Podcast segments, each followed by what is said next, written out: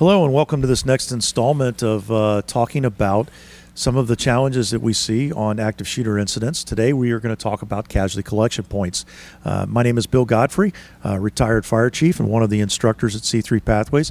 I have with me part of the uh, instructor cadre team, Adam Penley, assistant chief with Jacksonville Sheriff's Office. We've got Travis Cox, lieutenant from Jacksonville Sheriff's Office, Kevin Bird, lieutenant with the Hunterdon County uh, Prosecutor's Office. Uh, all three of them are law enforcement, obviously. And then also with me, we've got Robert Lee, retired battalion chief, paramedic, uh, and Tom Billington, also retired fire chief and uh, paramedic. Welcome, guys. Uh, thanks for taking the time this afternoon to, to talk about this.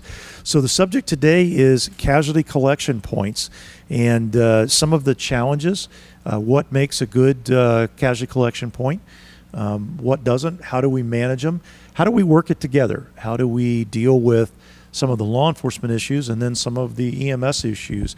Uh, Adam, you want to kind of set the stage for us on, on what we're talking about uh, as we move into uh, a building. you make entry, we've um, you know, presumably dealt with the threat, or there's a team in process of dealing with the threat.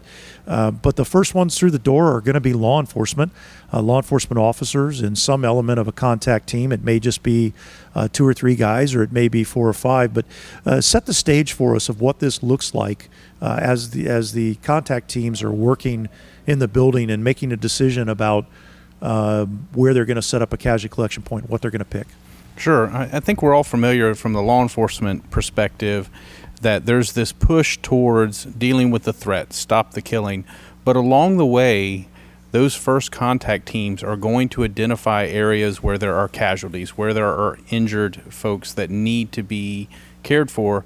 And it becomes important to whether it's the initial contact team that, that is no longer being driven uh, by some sort of move towards the threat that they have to make a decision to go ahead and establish a casualty collection point or communicate that there's injured in a particular place and a follow-on team is going to establish a casualty collection point so you can quickly or simultaneously both deal with the threat and start worrying about your second priority, which is the rescue, dealing with those folks that are bleeding and need immediate care.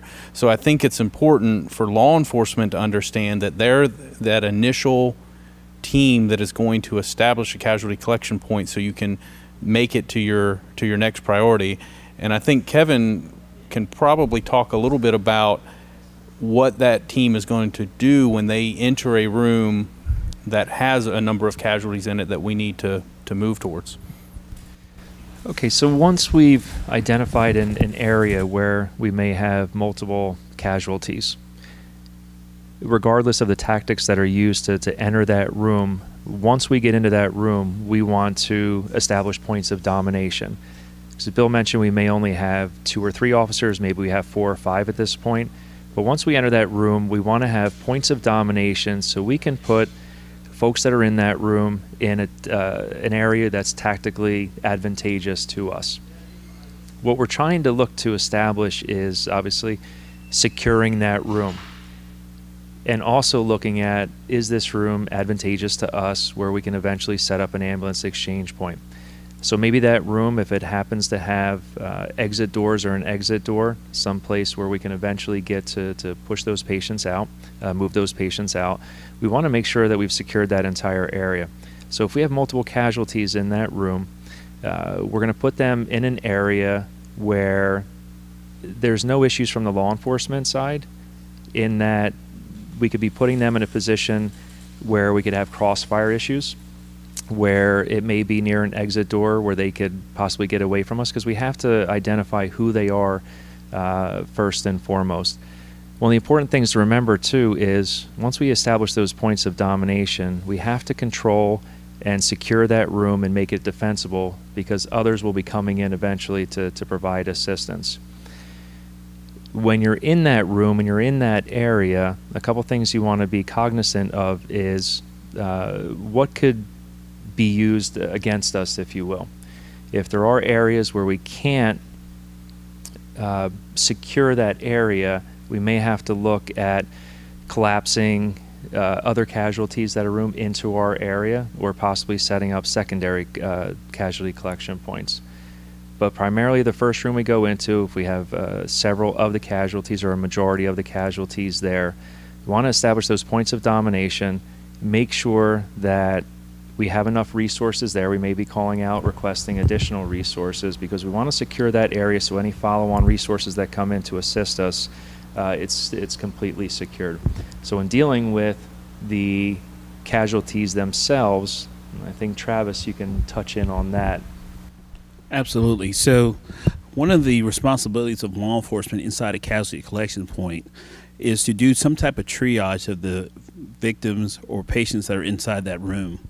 So, one way the law enforcement can do that very rapidly is basically by addressing the folks that are inside that room and asking those that can move, ask them to move to one side of the room against the wall. And once you have that one group against the wall, you still may have some people that are injured that can't move, they'll still be on the floor. Obviously, you're going to use good law enforcement commands, tell them to keep their hands where they can be visible for all law enforcement to see, but you want them to move against one wall.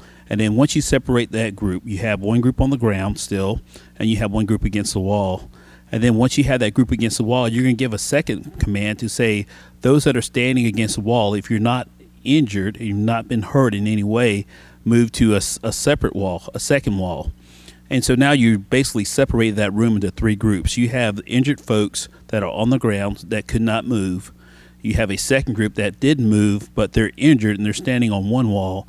And then you have a third group that has moved to a second wall, but they're uninjured. You have now did a a quick triage of that room, so you can call those folks using the medical terms of the reds, which means people that are injured that could not move. You're going to classify them as a red patient. Those people that are injured but can move, uh, also known as a walking wounded, those would be your green patients. And then your uninjured folks that you would not assign them a color. They're just people that have been involved in the incident and they have no injuries. So you've separated the people in your room into three different groups. And that's a quick way that you, as a law enforcement officer, can triage a room and help you manage that room until your medical counterparts arrive. So let me kind of summarize and see if I've got this right on what you're saying. So you you identify the room that you want to use or the room that you're going to make entry to.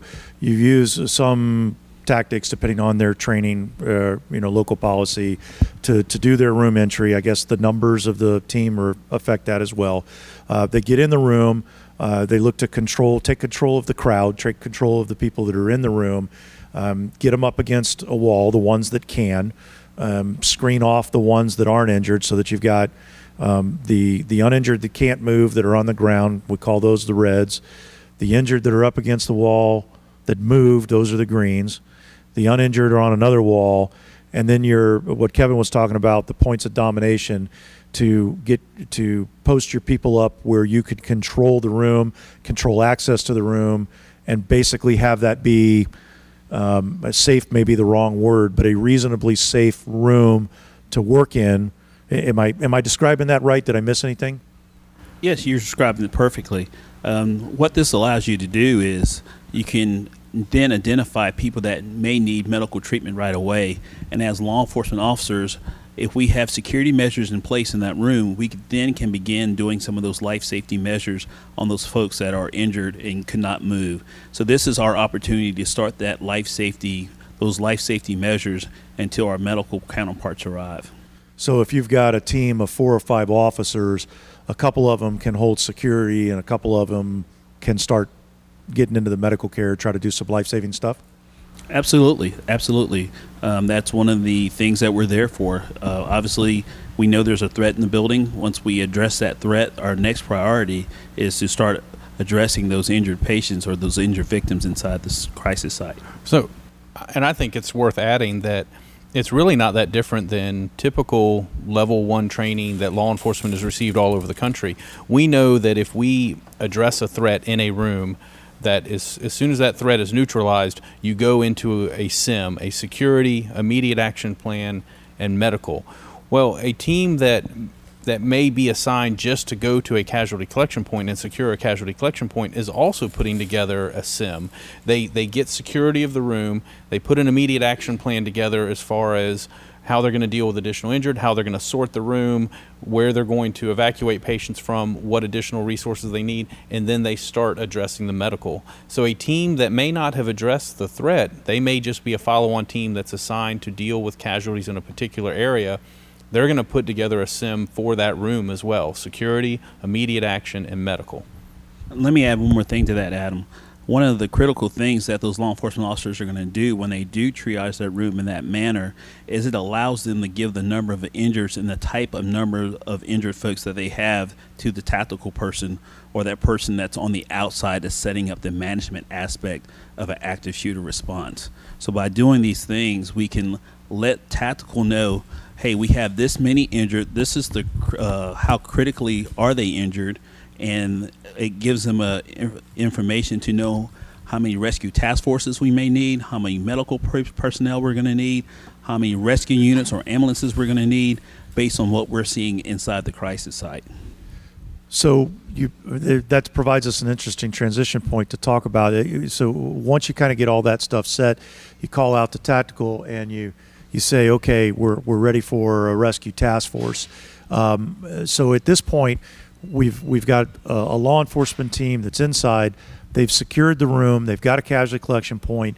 If they've got enough numbers to hold security and do medical, they've started that. We've called tactical to say, you know, here's what we've got, our location and numbers. Uh, we need a rescue task force. So then the RTF uh, goes down range. Uh, so Tom and, and, and Robert, uh, talk a little bit about what that that first RTF through the door that that's that's going to dump into that casualty collection point what are their responsibilities? What what do they need to do when they walk into this room full of injured? Uh, take us through that and paint the picture.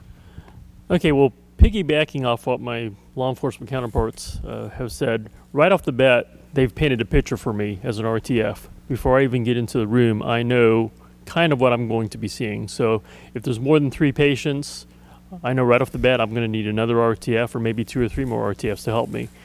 When I enter the room with my security contingent, it sounds like, uh, as Travis said, I'm going to have personnel that are green in one area that are standing or walking wounded, and then I'll have the other patients that are more severely injured. Since we are the first RTF, we cannot use tunnel vision. We have to get in there and start sorting and arranging, you know, which uh, patients need to be treated, do some quick interventions while we can, some life-saving interventions, and then make sure we're setting up the room for the uh, next RTFs to come in the first RTF, when you get in there, if possible, you want to stay in there and kind of control the room and work with law enforcement counterparts. That way, you have one person familiar with, with how the room is working and and uh, what patients need to be transported, and etc. Robert, what do you think? Yeah, what are Robert? T- t- what what are some of the challenges that you see uh, the RTF teams running into and the mindsets? What are the what are the things that people need to be prepared for? Well, the first thing is we got to make sure that our folks don't get the tunnel vision, like Tom said, and concentrate on one patient. We need to scan the room, uh, those critically injured that we call reds.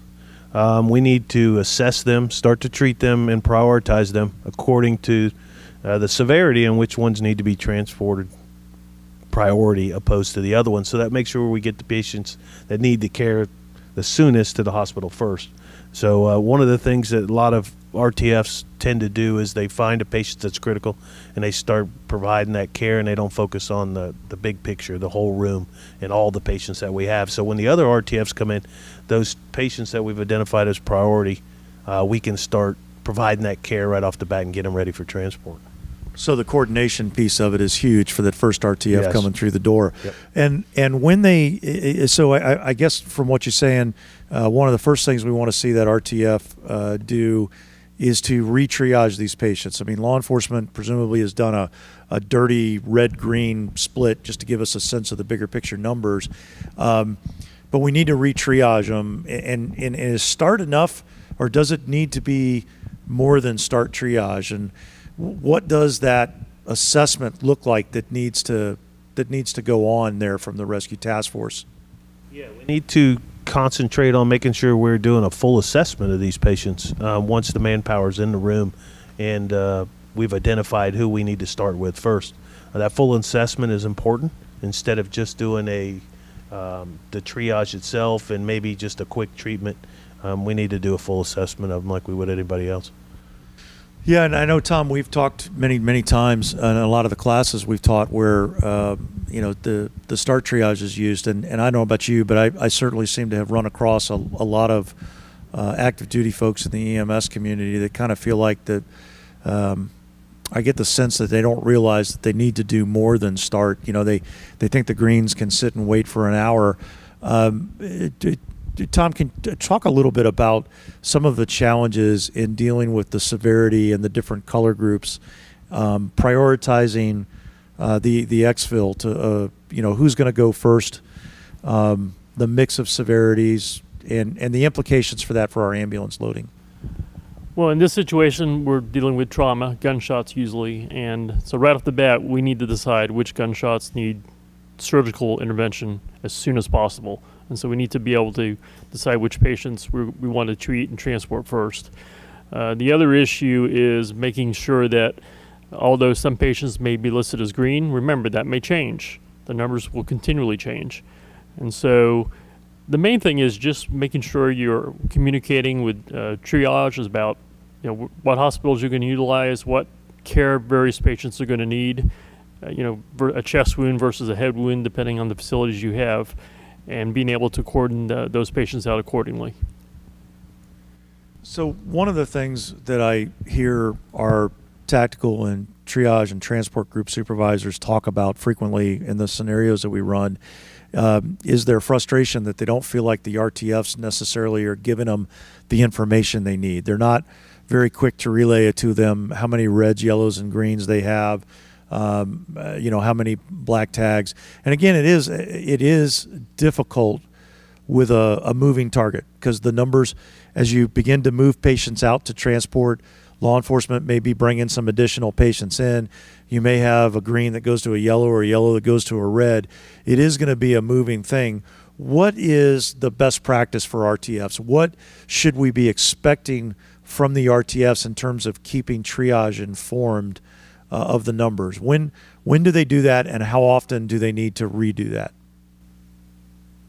Well, obviously, when we get into the room, we want to uh, double check on the counts that law enforcement gave us, and then do a thorough triage again and make sure they're color coded correctly. That would be a good time to let triage know what we have and what uh, color tag uh, patients we have. Again, remembering that by the time they get to the ambulance, uh, the ambulance may have to change those uh, color tags with transportation, so transportation will get a good number at the end. But again, just keeping uh, the number as, as fluid as possible, keep getting the information going. And again, that's another reason why the first RTF in the room may want to be the primary room proctor, stay there, and be able to monitor the patients as they change and uh, add numbers or change numbers accordingly. So tagging on to what uh, you're saying about that, Tom, the um, uh, one of the things that we talk about in class sometimes is the field triage score, which of course was a, a triage system uh, validated in a military study. Basically, it has two measurement points. Uh, you check the radial pulse. If it's present and it's normal, they get one point. Uh, if it's absent, it's weak, uh, thready, tachycardic, they get zero. Uh, then you check your Glasgow motor score, not the whole GCS scale, just the motor score. Basically, do they obey commands? If they obey commands, they get one point. Uh, if they don't obey commands or unable, then they get zero. You add it together zero, one, two, red, yellow, green. Uh, it's a nice, simple system. Again, validated uh, in, a, in a military study, uh, gives us some sense that it's a, a good, quick, easy way uh, to get a good triage of, of the patients that we're moving. So, we get these patients packaged up. Let's assume that we've got more patients than one RTF is going to handle, and we've got two or three other uh, RTFs that are coming into the room. What role, Tom, does the does the first RTF need to take on uh, in relation to the other ones coming in, or is it just a free for all? They all come in and take their own patient.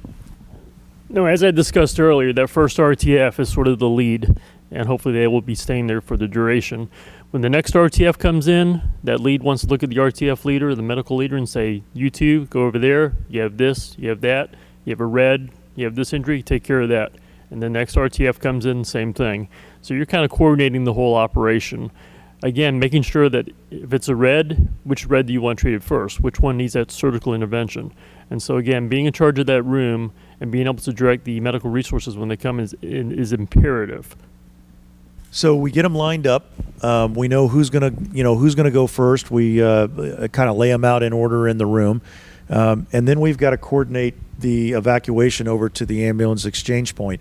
Of course, the the challenge there is, is we want to get the ambulance as close as we possibly can, but that kind of creates some security issues for it, uh, doesn't it? it? What's what, what are we? So we're back over to the law enforcement side of this and having to kind of coordinate our, our movements and behavior. What is what does that look like when we say, hey, we want to use this uh, this exit door over here that goes right out to the parking lot as our ambulance exchange point?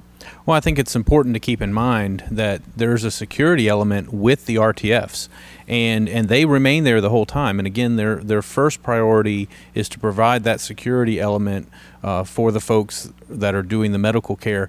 But they also have communication with tactical. So if there is a particular door that, based on its location, looks like that it would lead out to a uh, to a, a good ambulance exchange point, the security element can communicate with tactical and make sure that that area is secure so you can use that space efficiently. But I also feel like it's important to remember that if the security element of the room is is doing its job and there are extra law enforcement resources available so much of law enforcement across the country has received additional training on on some direct threat care and may be able to assist with with the medical element as well so there's a lot of resources in that room but everyone has to realize that it is an integrated cooperative response to make sure that that the room is sorted, that the room is triaged, and that medical care is happening. And when the RTFs are ready, that secured ambulance exchange points are happening. It, it's a, it's kind of a continuum of care that starts from the point at which law enforcement initially makes entry into that room, sorts the room, communicates to tactical and triage the numbers that they have. RTFs are brought into the room to start the medical care, and then continuing with law enforcement there's a there's a, a good security element to to move them out to an ex- ambulance exchange point that would also uh, coordinate with transport that's there with triage and tactical, so ambulances can come down range and get people to the hospital as quickly as possible. And if I could add to what Adam said, which is very important, you know, a lot of us in emergency services and law enforcement, we have the, you know, we have that built-up immunity where we try not to get too involved, and there's people bleeding around us, and sometimes we have to step over them.